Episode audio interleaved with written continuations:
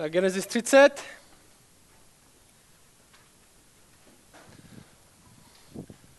Já bych chtěl na začátek říct, teďka v posledním týdnu, dvou týdnech pracujeme uh, s Peťou uh, na vytvoření nových kostelových stránek. Chceme je trochu zmodernit, aspoň do roku 2018 byly moderní, což je pořád na církev velmi futuristický. A já jsem, dělal, já jsem měl na práci, jsem přestěhoval celý náš uh, archiv kázání z jedné z těch našich starých stránek, které teďka do, doteď fungují, tak jsem je přesouval na ty nový a musel jsem to dělat manuálně, protože Peťovi to nechtěl dělat automaticky. A trvalo to asi 10 hodin. Čumění do počítače nejsem, nevím kolik, 250 nebo 300 kázání různých přesunul s obrázkama, datama, kdy byly vydany, textem, který u toho byl, řečník, který to říkal, tématem, že to bude ještě řazený jinak podle téma, tématem, jaký to kázání mělo.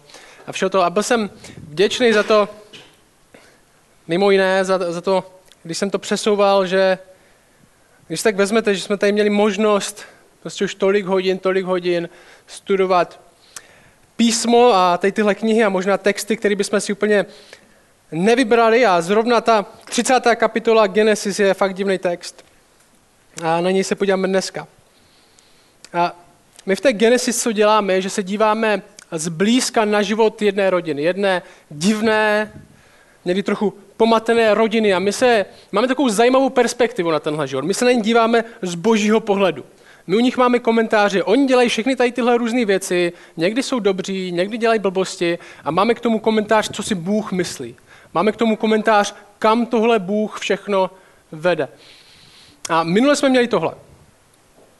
Potom, co Jákob podvedl svého tátu a svého bráchu Ezaua, že získal, nejdřív získal prvorozenství, pak získal dokonce požehnání, tak ho trochu vyhnali z domu, aby si šel najít manželku, aby, šel, aby si šel najít nedvěstu. My jsme slyšeli, že cestoval 800 kilometrů daleko do domu svého otce, protože mu táta říkal, ty musíš mít nějakou manželku, která věří stejně jako my. Tak on cestoval 800 kilometrů, aby si našel ženu. A v minulé kapitole té 29. se dostal na to místo a na první pohled se zamiloval do Ráchel. Zamiloval se do Ráchel. Jenže Ráchel táta Lában je taky takový trochu podvodník jako Jákob. A řekl mu, řekl mu, co pro mě uděláš, abys můj dceru získal. A Jákob, protože úplně nemá podle mě je podvodník, ale není zase tak chytrý, tak řekl, budu tebe pracovat sedm let místo aby vyjednával, že řekl, by třeba řekl měsíc a Laban řekl ne, sedm let, on řekl tak čtyři roky, ne, tak tři, tak sedm let. Vix navrhl.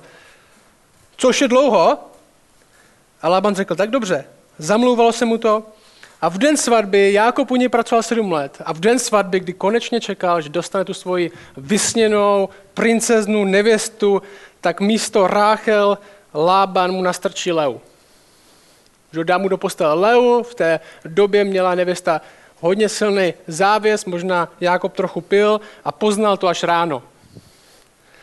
To byla ta story minule. Tak trochu jak přátelé, že jo? Ross a Rachel, Ross a Rachel. Musíme čekat minimálně sedm let, aby jsme se vůbec dozvěděli, jestli nakonec budou spolu nebo ne.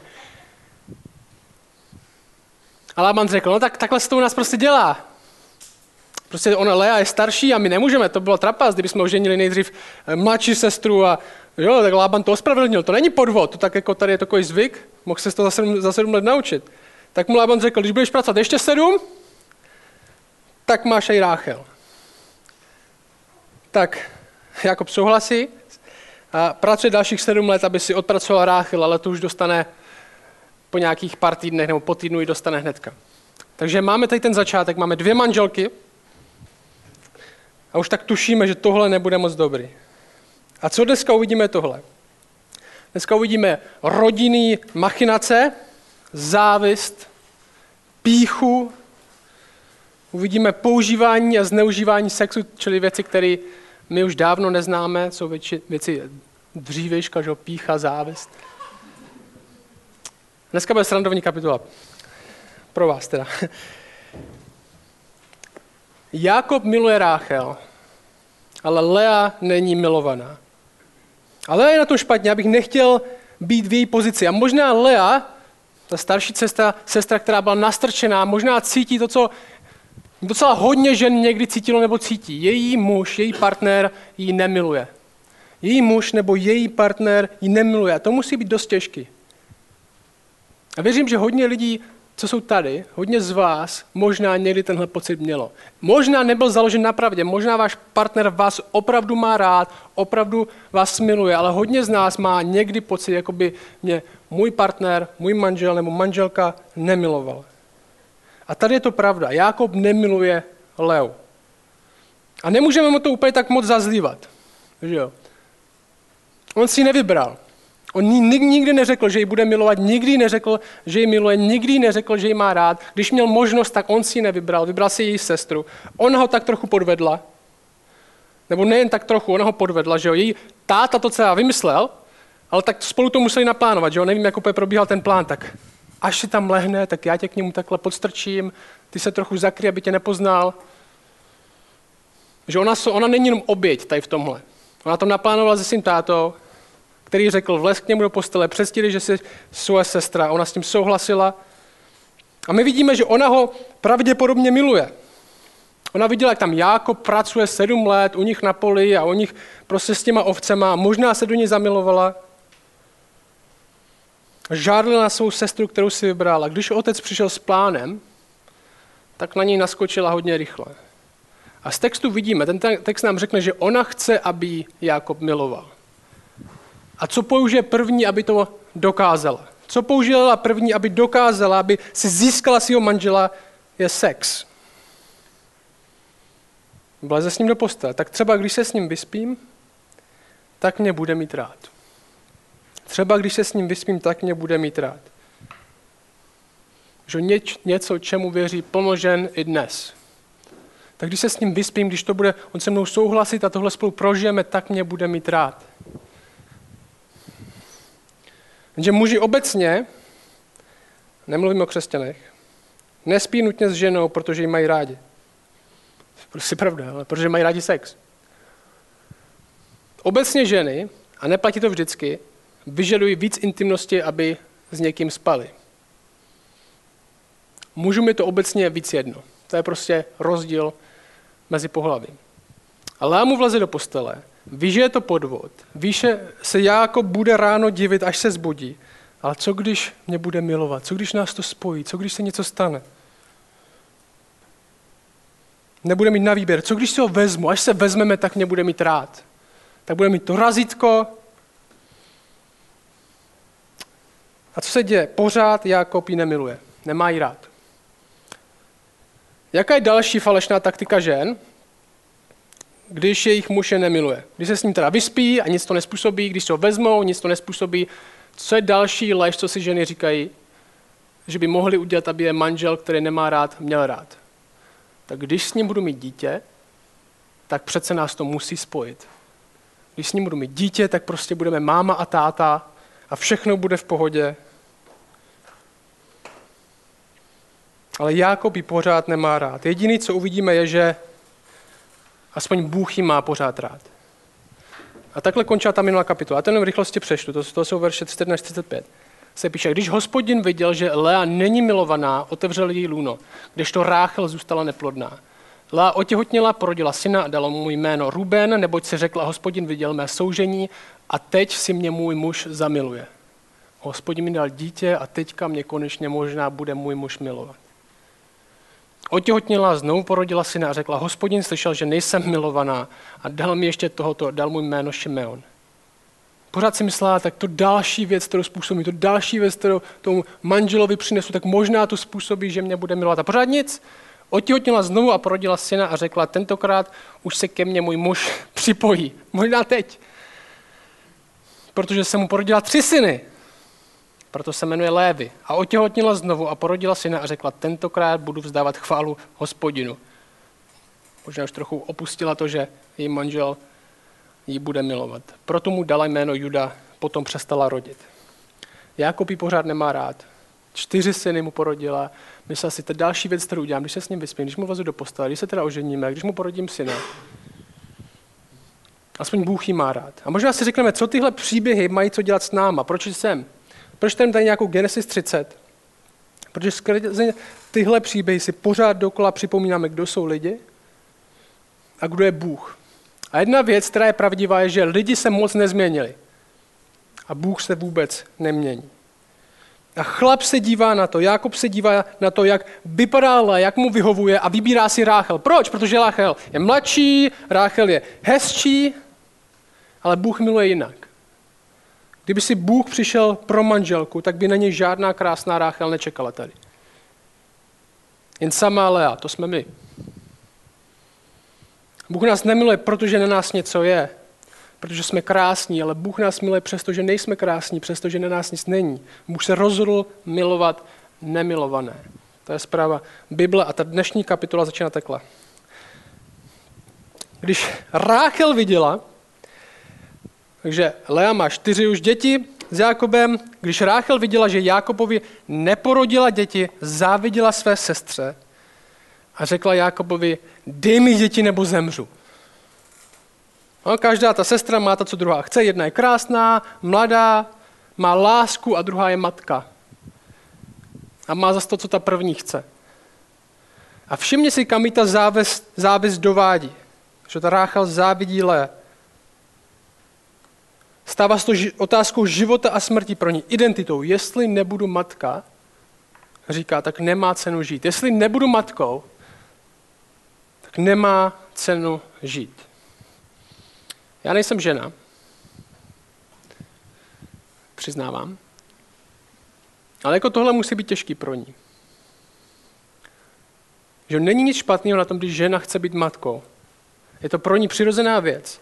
A když nemůže, tak to musí být těžký. Zvlášť, když má ustaviše někoho kolem sebe, kdo matkou je. Dokonce s jejím mužem.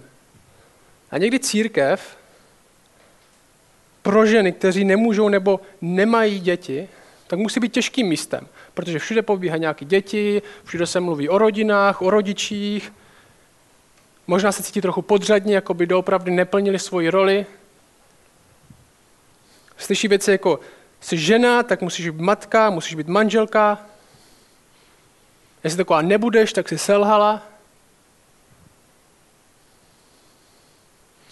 Máme v církvi bratrský odbor, který pořádá uh, takový, takový jednou za čas pořádají takový uh, setkání pro singles. To je singles weekend, že tam jezdí, jezdí jako lidi a jsou spolu a pak jdou třeba do muzea. Je to dobrá věc. A ten odbor, který to pořádá, se jmenuje OMAR, zkrátku, to, což je odbor pro manželství a rodinu. A vždycky na tom letáku napíšou, a vždycky na tom letáku píšou, tohle není, ten záměr Omaru je jen, aby jsme byli spolu, ten záměr není, aby, aby se tam jako nutně seznámili nebo tak. Ale pak vždycky na konferenci oslavují, kolik lidí se vzalo z, toho, z těch setkání. Tak se nedivím, že se lidi tak cítí, že jo, kteří neplní takovou tu normu, že musíš být manželství, musíš být rodič. A Ráchel říká, jestli nebudu mít děti, tak bych radši umřela. Jestli nebudu matka, tak bych radši umřela. Jenže žena není jenom tohle. Je to důležitá funkce ženy, ale není to její identita ani její hlavní poslání. A to platí pro všechny ostatní. Pro nás všechny ostatní. A možná otázka na tebe je, co se stává tvojí hlavní identitou. Něco, když nebudeš mít, tak si myslíš, že život nemá smysl. Možná bys to tak neřekl, radši bych umřel, Možná to poznáš podle toho, co často lidem závidíš. A všimni si ještě tohodle. Ráchel chce, teda on je v, tom, té situaci, když nemám děti, když nebudu matka, tak ani nemá cenu žít. A Ráchel chce, aby byl, Ráchel chce, aby její život byl naplněn, aby měl smysl. A jak si myslí, že to může dosáhnout? Kde to hledá? Jde za Bohem? Řekne, tak já se musím modlit, protože Bůh tohle musí způsobit. Ne, začne řvát na svého manžela, že jo? Dej mi děti nebo zemřu. Ty to udělej. Nehledá to u Boha, hledá to u Jákoba. Dej mi to. A verš 2 říká, Jákob splál proti Ráchel hněvem a řekl, což jsem na místě Boha, který ti odepřel plod luna?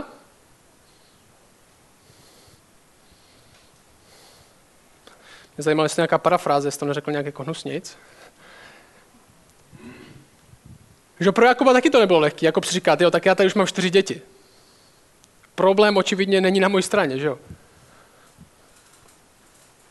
Jestli chceš, aby se to něco stalo, tak potřebujeme zázrak. Nejenom, aby se Jakob snažil vyjít. A jsou věci v manželství a celkově ve vztazích, kde nemusíme vidět další lidi, nebo člověka, ale společně se modlit k Bohu, aby zasáhl. A nejsmutnější věc a tragédie tohle příběhu, který uvidíme tahle. Všechno se vrací do starých kolejí. Místo, aby šli pro řešení k Bohu, nemožné situace pro řešení k Bohu, tak ho hledají v lidech a u sebe a chcou Bohu trochu s jeho řešením a trochu pomoct. Víc mu vyjít naproti a vrací se do kolejí svých prarodičů. Verš 3, 4 a 5. Ráchel vytvoří plán. Já vím, jak na to. Odpověděla, zde má služebnice Bilha. Vejdi k ní, aby porodila na má kolena a tak já budu mít od ní dítě. Jste někdo viděli příběh služebnice? Otud je tady tahle myšlenka. Dala mu tedy svou služku Bilhu za ženu a Jákob ní vešel. Nebo tam a Jákob nenamítl, co, ty mi chceš dát tuhle mladou ženu, aby s ní měl sex, to, tak když to teda schvaluješ. Dala mu tedy svou složku Bilhu za ženu, tady máš, stane se tvou ženou. A Jákob k ní vešel. Bilha otěhotnila a porodila Jákobovi syna. Kde jsme tohle už viděli? Abraham a Hagar. Že jo? Abraham, Sára nemohla mít děti, řekla Hagar, tady mám takovou otrokyni, mladou, hezkou. Bůh nám věci slíbil, Bůh řekl, že se věci stanou, ale ne, my nevidíme moc, že by to nějak dělal, my nevidíme, že by si nějak dával naspěch. Dává si trochu na čas, už jsme staří. Bůh nám nepomůže, musíme si pomoct sami. To je přesně ta filozofie tady za tímhle. Tohle je ta mentalita. Místo toho, aby jsme za Bohem šli, tak se vymýšlíme své vlastní řešení. Bůh nepracuje přesně tak, jak si představuju, tak mu musím trochu pomoct. No, tak trochu opustím, teda jako jo, řekl jsem si, že tady v tomhle nebudu řešit, nebo že už tady tohle nebudu dělat, ale tak prostě musím, jako není jiná cesta. Trochu mu pomůžeme. Verš 6. Takže má syna, verš 6. Ráchel pak řekla, Bůh mi zjednal právo, vyslyšel i můj hlas a dal mi syna, proto mu dala jméno Dan. A když Bůh někoho vyslyší v Genesis, tak to většinou nemusí říkat ty postavy. Tak to většinou říká ten vypravěč. Jenom protože Bůh dává milost, ještě neznamená, že schvaluje proces. Jenom protože Bůh něco, jestli, protože Bůh působil, jenom protože Bůh daroval, tak to ještě neznamená, že schvaluje to, co se stalo. Tohle je ten typ toho, že někdo chodí s nevěřícím, jo, nějakým nevěřícím klukem nebo holkou a říkají tomu, já s ním jsem, abych, aby, aby přišel do církve. Že tomu se říká, jak se tomu říká, evangelizační randění, nebo nějak tak, misijní, misijní chození. A já s ním spím a tak, protože on, když s ním spím, tak on mě pak jako poslouchá víc a máme dobrý jako rozhovory o Bohu. A pak ten člověk třeba uvěří, že Bůh dá milost i skrze tady touhle hloupou, pošetilou volbu. A Tolka pak řekne, no tak Bůh asi má, schvaluje tenhle proces. No jenom protože Bůh dává milost i v našich blbých rozhodnutích, neznamená, že schvaluje proces. Ne, Bůh nenávidí, co jste udělali, ale přece s náma má milost. Ráchelina služka Bilhat, verš 7, znovu otěhotněla a porodila. A proč teď? Proč, to, proč po druhé otěhotněla? To už jaká byla strategie? Asi ten jeden, jeden si nestačí, že jo?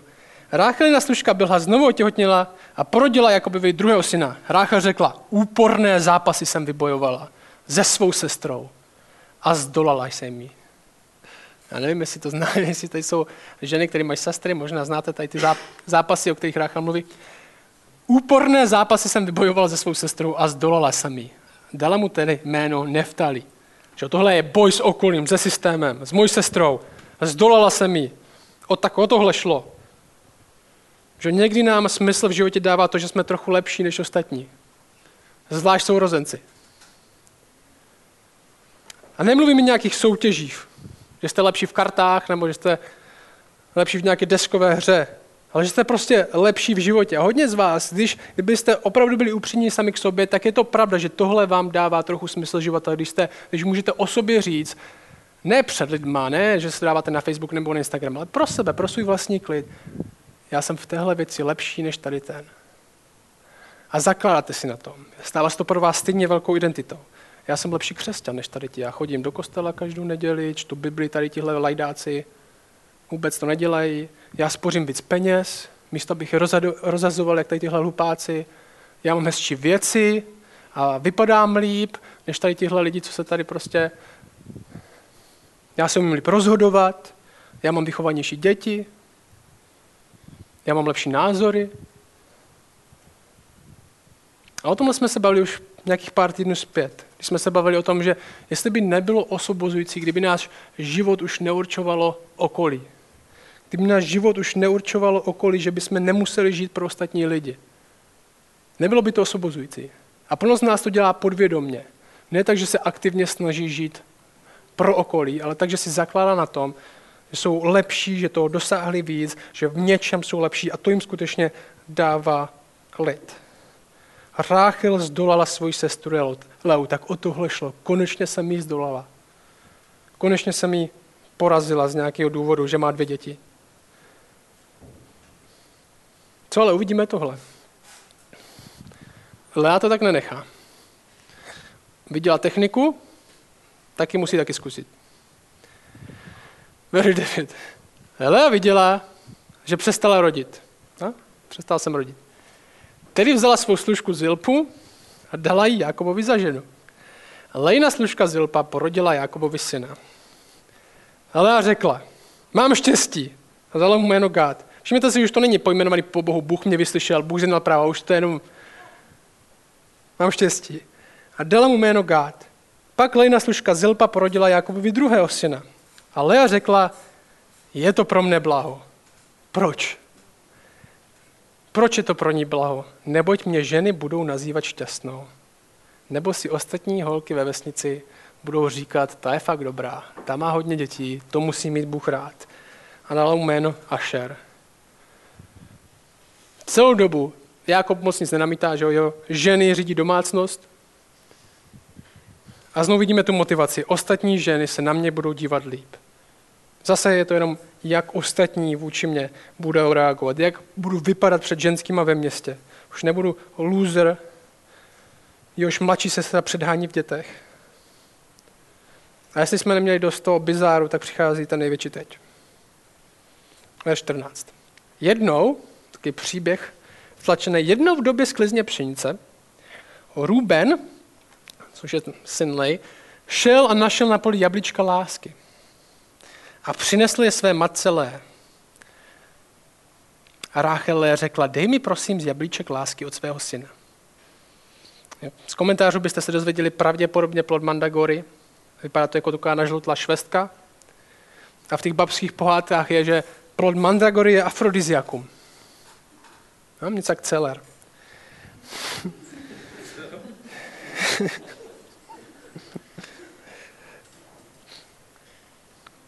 A Ruben to našel na poli, dal své matce a Ráchel za ní přišla, že jo, teďka, to, hodně sourozenců to zná, že jo, měsíc se háráte, bijete se, ale pak někdo něco chce a přijde, prosím, pustil bys mě, já jsem dělal se svým bráchou, pustil bys mě na půl hodiny aspoň na počítač hrát. Když něco potřebuji, tak jsem ten nejhodnější sourozenec, že jo.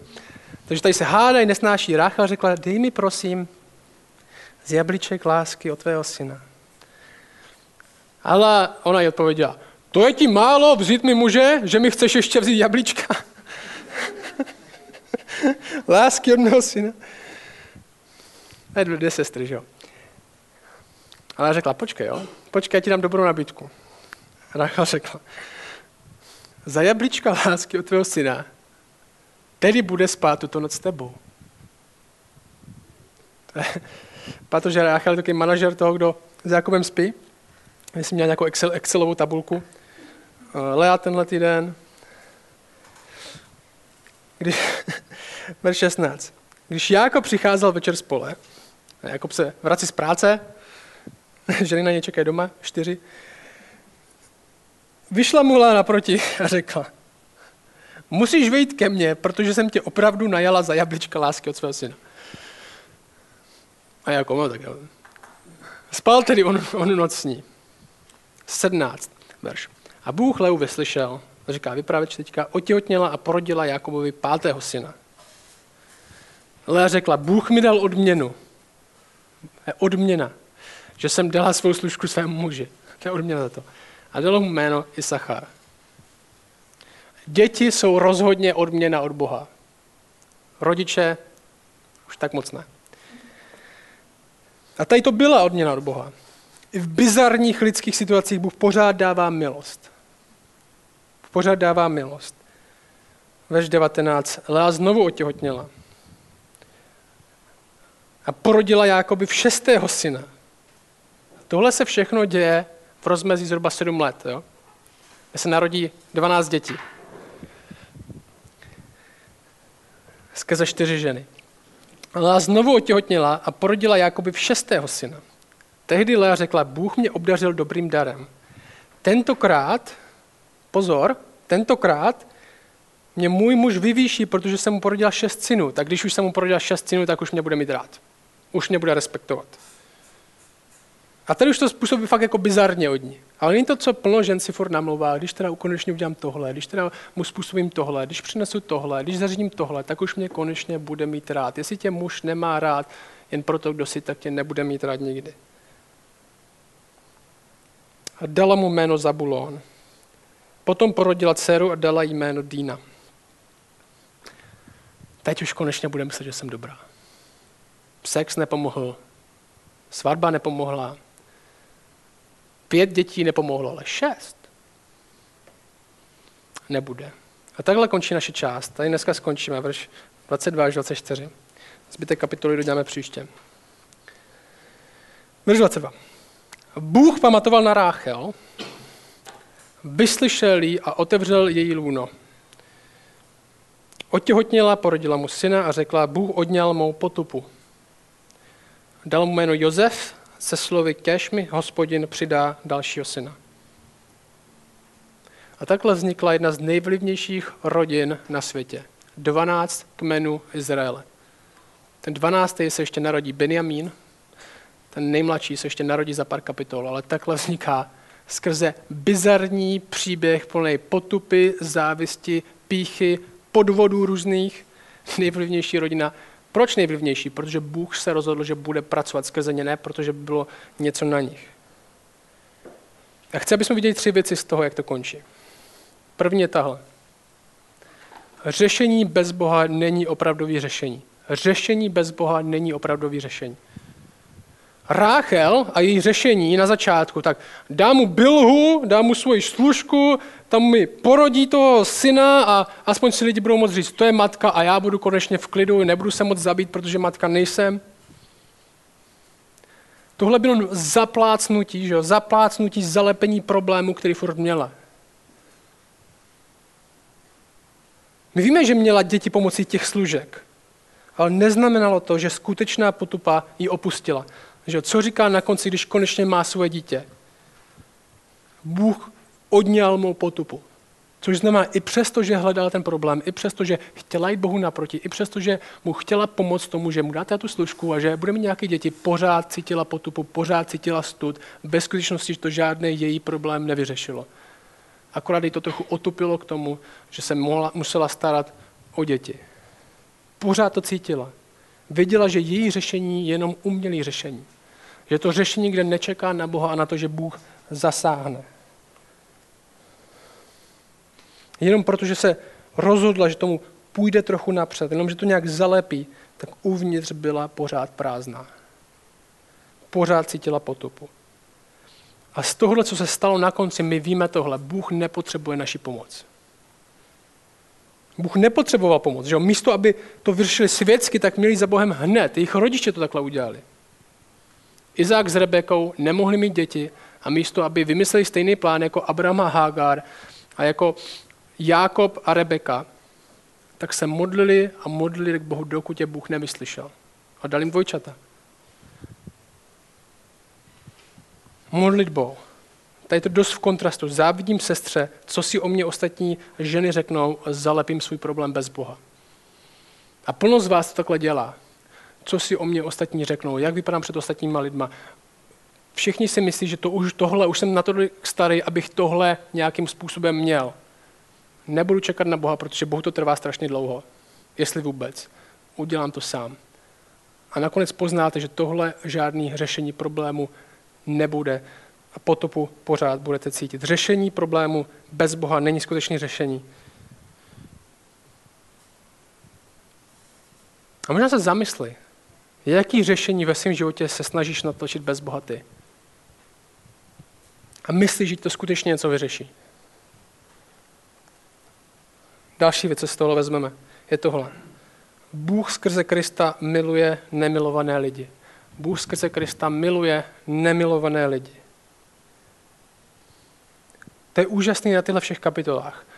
Abraham, Jákob, Izák, všechny tady tyhle postavy jsou úplně obyčejní lidi, kteří dělají blbosti, blbost za blbostí, podrazy, jsou pišní, závidí.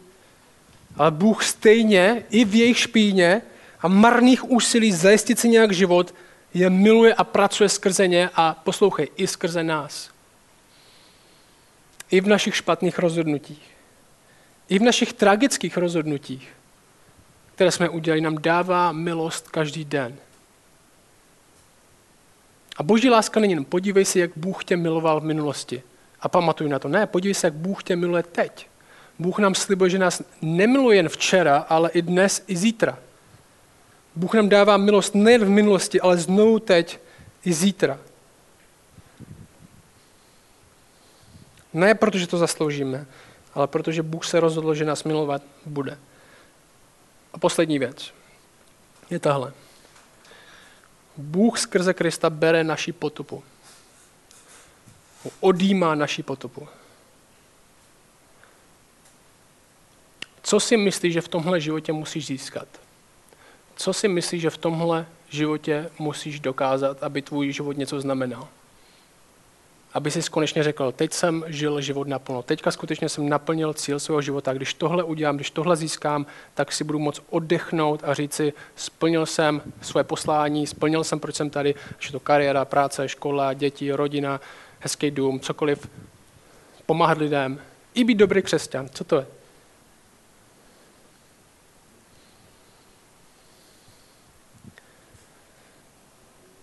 Bůh nám to dává sám v sobě. Jak? To, v čem jsme selhali, to, co si myslíme, že jsme nezvládli, aby náš život něco znamenal, to v Kristu zaniká. Proč? Protože Kristus jako manžel, který přichází za svou nevěstou, říká Bible,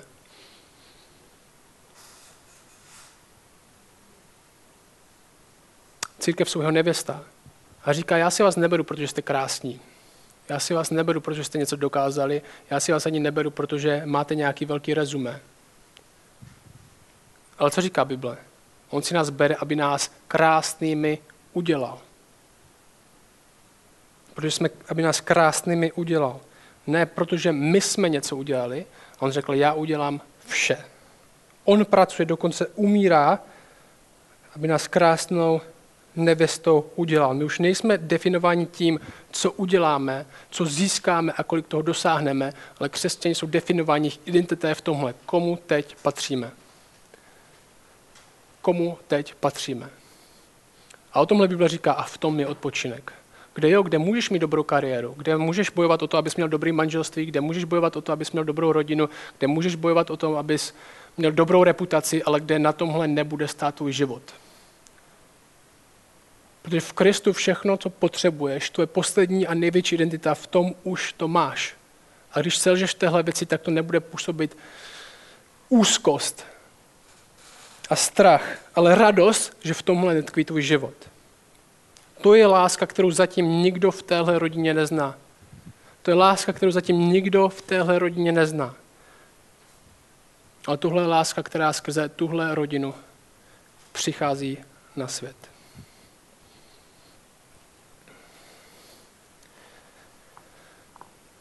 Ti děkujeme, že jsi Bůh milosti a že nám, zkaženým lidem, kteří dělají všechny možné blbý rozhodnutí a někdy tragické rozhodnutí, dáváš lásku a milost každý den.